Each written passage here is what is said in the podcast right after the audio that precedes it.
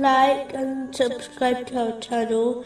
Leave your questions and feedback in the comments section. Enjoy the video. Continuing from the last podcast, which was discussing chapter 84, verse 25.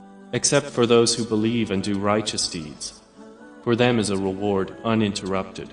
In a narration found in Sunan Ibn Majah, number 1081, the Holy Prophet Muhammad, peace and blessings be upon him, advised how to gain blessings in their provision, divine support, and an improvement in their condition and state.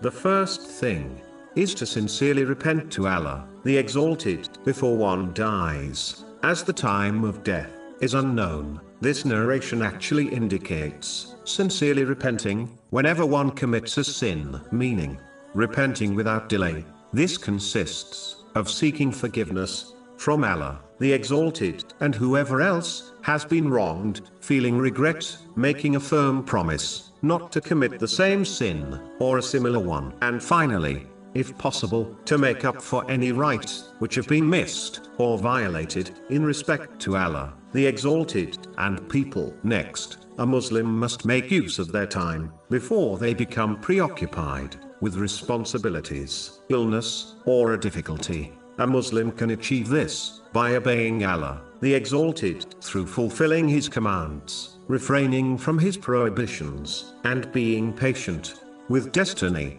they must hasten to perform righteous deeds within their means as much as possible, and never delay, as the tomorrow they hope for may never come. It is hoped that the one who behaves in this manner will be supported by Allah, the Exalted, when they are no longer in a position to perform extra righteous deeds due to a change in circumstances.